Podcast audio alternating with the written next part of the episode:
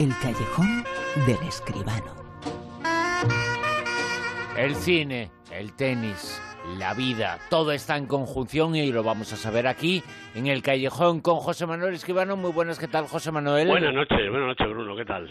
Bueno, ¿cuántas veces ha ocupado la gran pantalla, la del cine, del mundo del tenis y de sus eh, protagonistas, en este caso, de dos de sus grandes protagonistas? Hombre, sí, vamos a hablar ahora mismo de dos de los grandes de la historia del tenis que todavía andan por ahí, pero bueno, en, su momento fueron los más grandes, John McEnroe y Bjorn Borg. Eh, juntos en una película como ahora vamos a ver.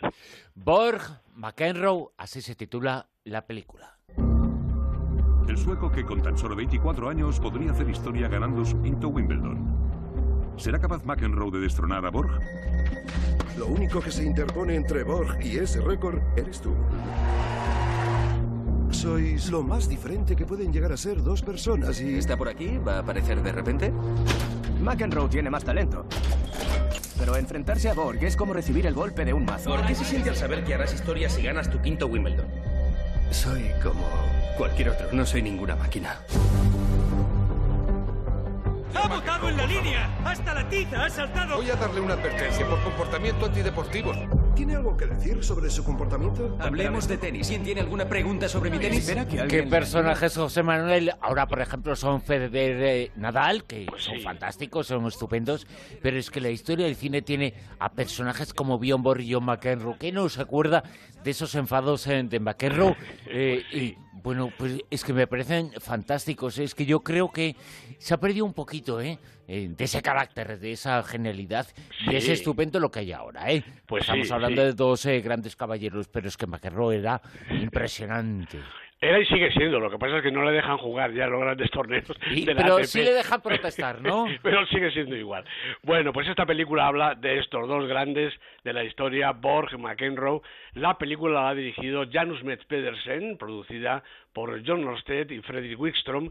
El guion es de Ronnie Standal y los protagonistas es Berry Gunnarsson, Shia LaBeouf y Stellan Skarsgård.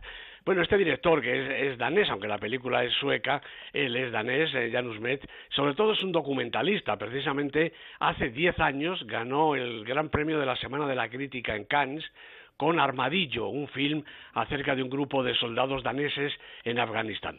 Bueno, ahora retrata un asunto un poco menos bélico, aunque también se trata de una batalla, esa que protagonizaron Borg y McEnroe en la hierba de Wimbledon el 5 de julio de 1980. Bueno, todavía está reciente la batalla de los sexos, la película sobre el también mítico partido entre Billy Jenkins y Bobby Riggs. Se ve que el cine efectivamente se acerca al tenis, aunque sea con propósitos muy diferentes. La película americana es fundamentalmente una comedia reivindicativa y esta sueca es sobre todo una crónica de un enfrentamiento y el retrato de sus protagonistas. Bueno, cuando salen a jugar la final de Wimbledon, Borg tiene 24 años y ya lo ha ganado todo, entre otras cosas ha ganado cuatro veces ya el torneo eh, británico. McEnroe tiene 21 y es el máximo aspirante a reinar en el tenis mundial. El sueco, recordemos, es apodado Iceborg por su extrema frialdad en la pista, su control irrompible en el juego. El americano, todo lo contrario, como estábamos comentando, es un jugador bronco, capaz de recriminar a gritos cualquier punto dudoso hasta llegar al insulto al árbitro y a los jueces de línea y a la consiguiente descalificación. Se ven las caras en la pista, la verdad es que estos dos se enfrentaron hasta 14 veces con, con empate de victorias, pero el espectador tiene también la oportunidad en la película de conocer sus vidas, sus muy distintos ambientes familiares y sociales, los comienzos de sus carreras y hasta sus aspiraciones y sus caracteres. Sorprende, por ejemplo, saber que Bjorn Borg fue un chaval difícil, nada tranquilo, muy alejado de la imagen ejemplar que daba en la competición todavía en sus mejores momentos, era capaz de tener caprichos y manías más propios de Sheldon Cooper que del sereno campeón que todos conocimos. McEnroe, por su parte, podía controlar su ira y sus aspavientos cuando tenía enfrente a Borg, rindiendo al cien por cien de su técnica y su genialidad. La película revela, pues, muy acertadamente las eh, antagónicas, o, o, a lo mejor no tanto, personalidades de los dos campeones. Pero no es este su único valor. También sabe extraer de sus intérpretes lo mejor para dar vida a sus personajes dentro y fuera de la pista. Muy cercano físicamente es Barry Gunnarsson a Borg, estupendo Shia LaBeouf, aunque se parezca menos, como McEnroe. La capacidad de documentalista de Janus Metz Pedersen se revela también en la exactitud de los detalles no solo en los lances del juego, sino en los reveladores detalles que explican cómo ha evolucionado el tenis en los últimos 30 años. Las raquetas, la ropa, las instalaciones y toda la parafernalia alrededor del juego. Y las ganancias, 20.000 libras para el ganador, una ridiculez comparado con el premio actual de 2.250.000 libras. Y por último, hay que destacar también la ejemplar construcción del guion que lleva al espectador en volandas por una pantalla que gana en interés por momentos hasta llegar a la apoteosis de la gran final, desarrollada con estupendo ritmo y con descomunal suspense para el que no sepa el resultado de antemano.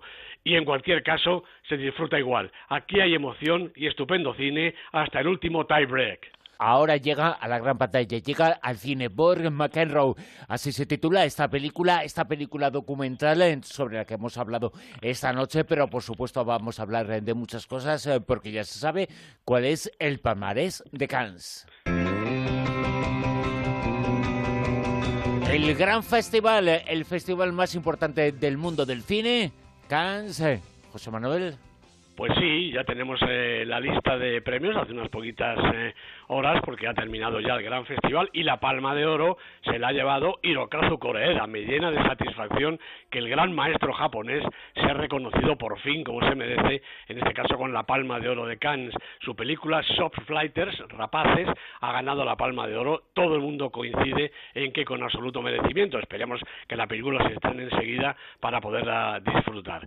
El gran premio del jurado ha sido para Black Clansman, la película de Spike Lee, que vuelve a la gran pantalla y vuelve también por todo lo alto, gran premio del jurado premio del jurado ha sido para Cafarnaum, la película de Nadine Lavaki, que todo el mundo daba un poco como favorita, porque pensaban que este año era el año de las mujeres en Cannes, que la palma de oro iba a ser para una directora. No ha sido así, tampoco esta vez, pero eso no le quita mérito, desde luego, a las películas ganadoras. Ha habido una palma especial, una gran palma, una palma de oro especial para Jean-Louis Godard, con su película El libro de la imagen, sobre todo eh, reconocimiento a toda su carrera, a toda su vida. El Super 10, eh, lo comentamos ahora, las eh, películas más importantes, eh, crítica, taquilla, todos los factores en juego.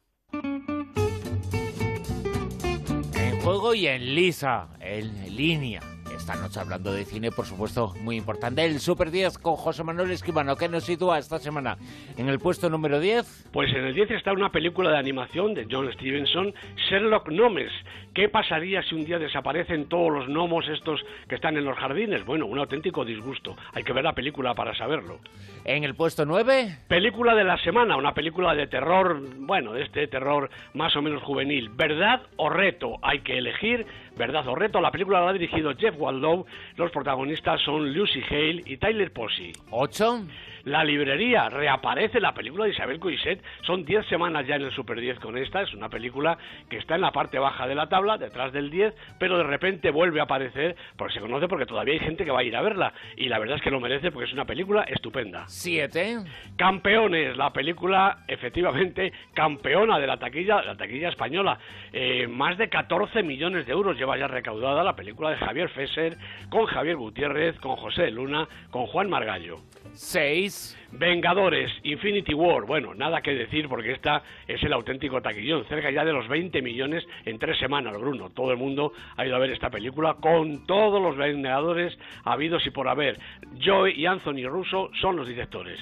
5. Repite posición en su cuarta semana Custodia Compartida, la película de Xavier Legrand con Lea Ducler y Denis Menochet de protagonistas. 4 de Florida Project, la película de Sean Baker con Brooklyn Prince, con Willem Dafoe, 14 semanas en la lista, ha bajado dos puestos en esta ocasión. 3. Alma Mater sube precisamente un puesto, la película de Philip Van Leeuw con la extraordinaria actriz Gia Navas de protagonista, cinco semanas en la lista. En el 2. Tres anuncios en las afueras, otra estupenda película, ya lo hemos comentado muchísimas veces y además la más veterana de la lista, 18 semanas en el Super 10, la película dirigida por Martin McDonagh con Frances McDormand, Sam Rowell en los papeles protagonistas. Puesto número uno esta semana. Pues una película extraordinaria, lo mires por donde la mires. Isla de Perros, la película de Wes Anderson, en esta ocasión es una película de animación absolutamente, con actores, con las voces de grandes actores, por supuesto, pero una película de animación. Como digo, Wes Anderson, el director de esta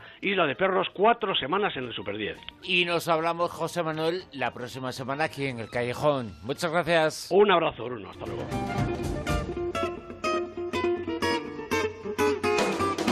En Onda Cero.